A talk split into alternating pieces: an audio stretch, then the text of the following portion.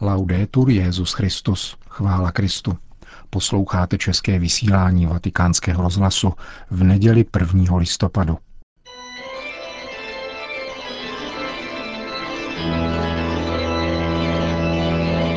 Církev a svět. V našem komentáři uslyšíte další část eseje Fabrice Hadžadího Co je to rodina –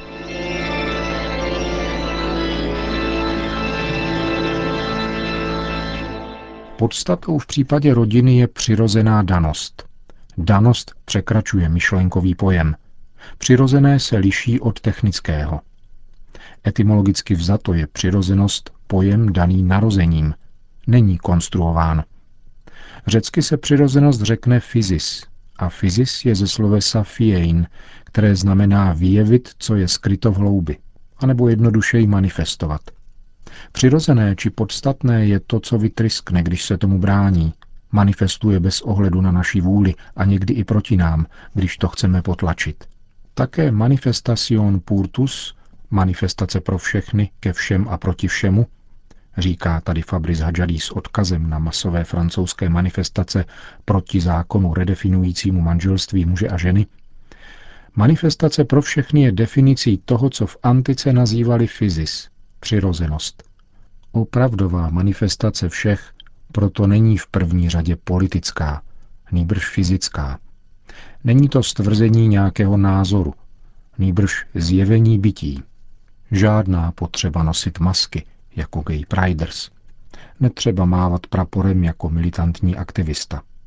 Stačí se obnažit a objeví se prapor, vštípený chtě nechtě a vlající v porivech. Vlajkou těla se netřeba pišnit, Manifestace v skutku neprobíhá na ulici, nýbrž na nás, v našem spodním prádle, ať už se nám to líbí či nelíbí.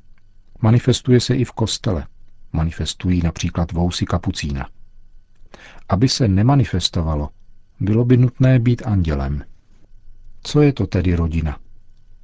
Lidé, kteří mají ty nejlepší úmysly, kladou při definici důraz na určité body. Podám tři. Rodina je za prvé primárním místem lásky. Je zásadní, aby se rodiče měli rádi a měli rádi dítě, protože jinak se rodina rozpadne nebo vyprahne. Za druhé je místem primární výchovy. Dítě se v rodině narodí na základě plánu zodpovědného rodičovství, podle něhož se s maximální možnou kompetencí pečuje o budoucnost, výchovu a sociální zařazení dítěte. Za třetí je lidská rodina také místem respektování svobod. Rodiče spolu uzavřeli smlouvu a výchovou přispívají k autonomii potomka, nikoli k růstu jeho závislosti. Na tyto charakteristiky často klademe důraz, protože máme na mysli dobro dítěte. Takto nám však uniká podstata rodiny.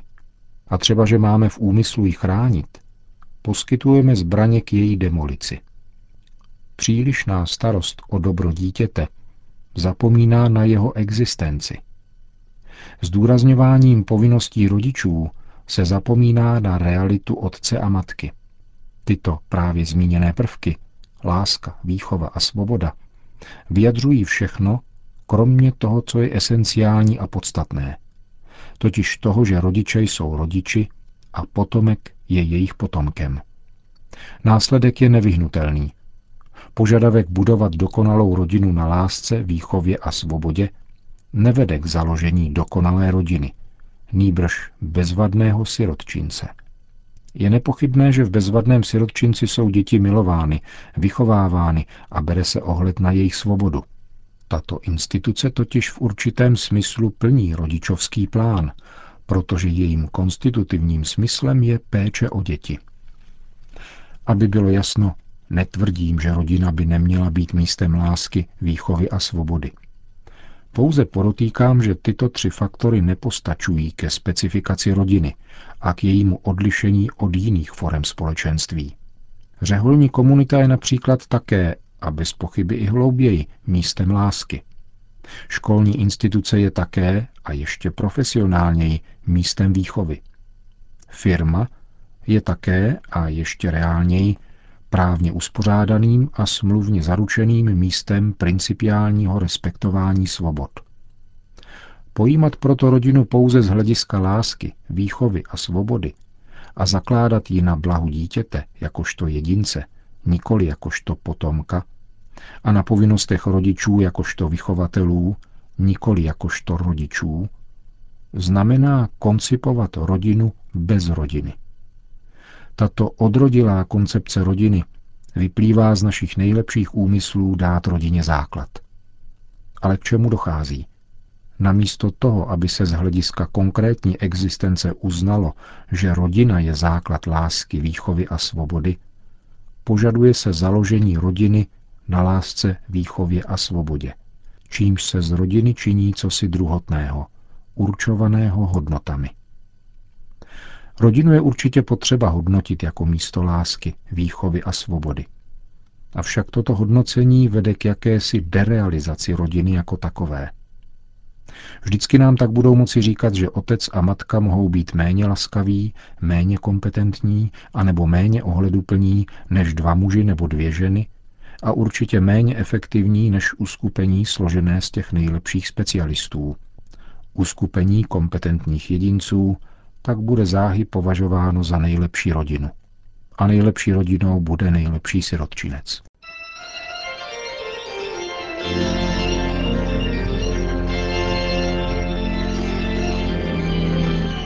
V našem nedělním komentáři Církev a svět jste slyšeli další část eseje Fabrice Hadžadího. Pokračování příště.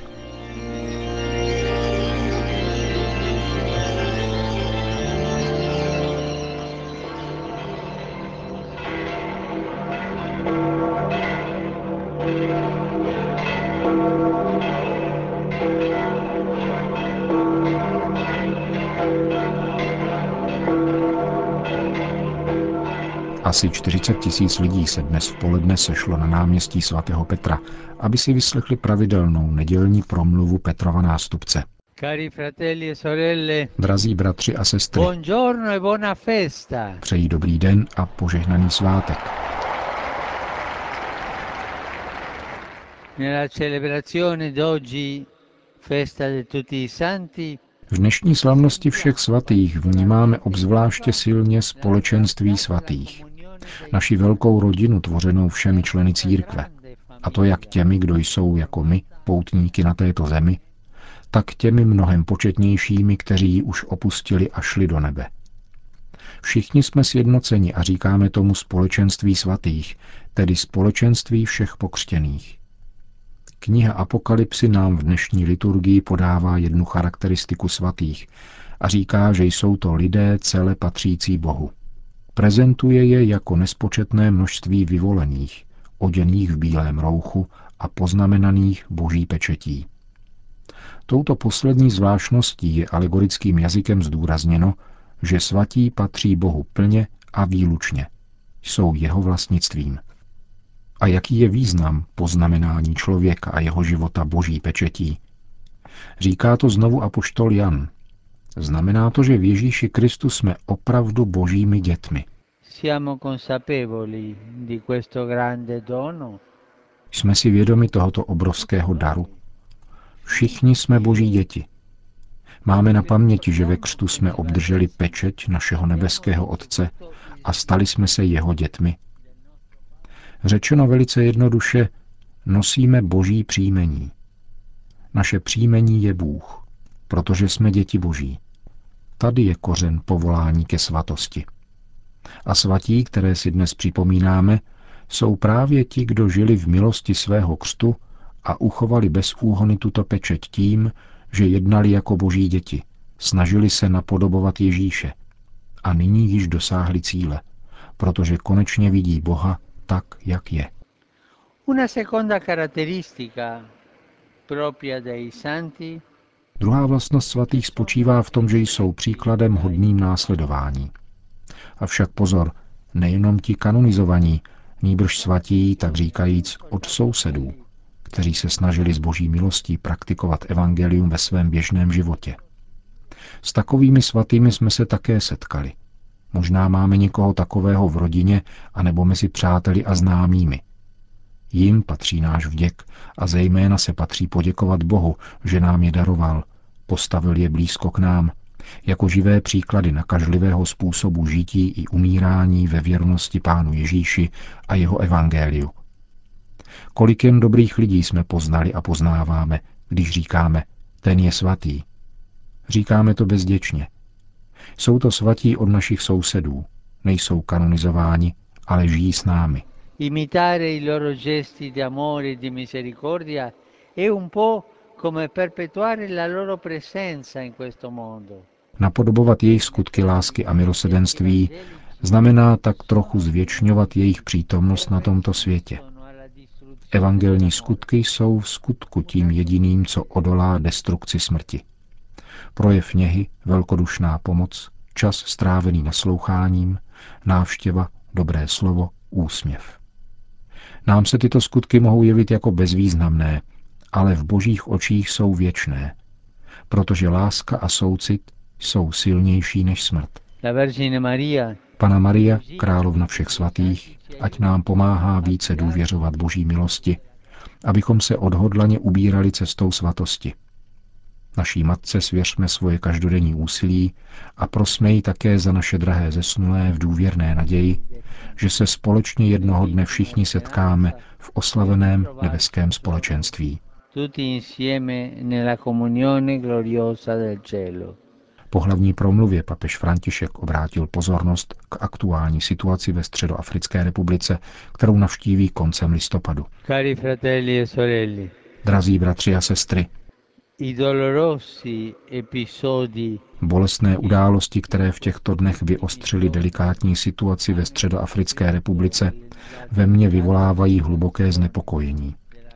Vybízím svářící se strany, aby ukončili tuto spirálu násilí. Duchovně jsem na blízku otcům komboniánům z farnosti naší paní Fatimské v Banguji, kteří přijímají četné uprchlíky.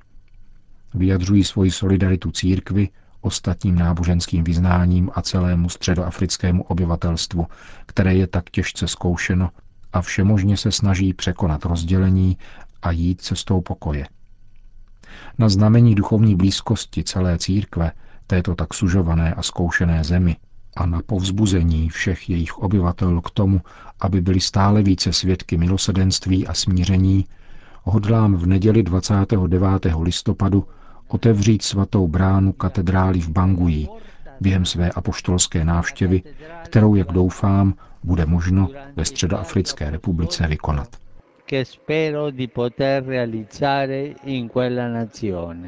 V samotném závěru dnešní polední promluvy pak svatý otec dodal.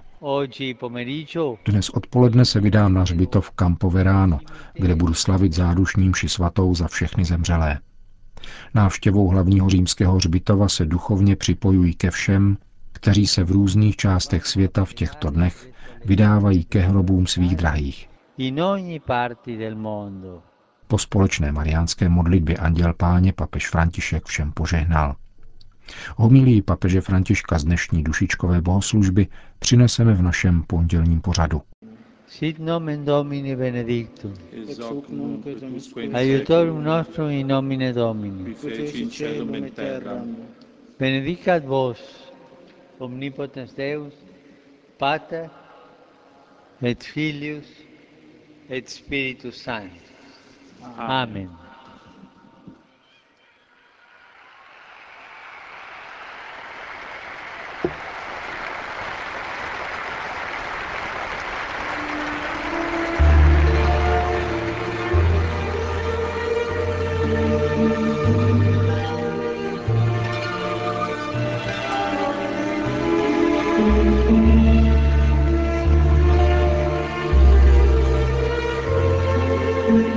Končíme české vysílání vatikánského rozhlasu.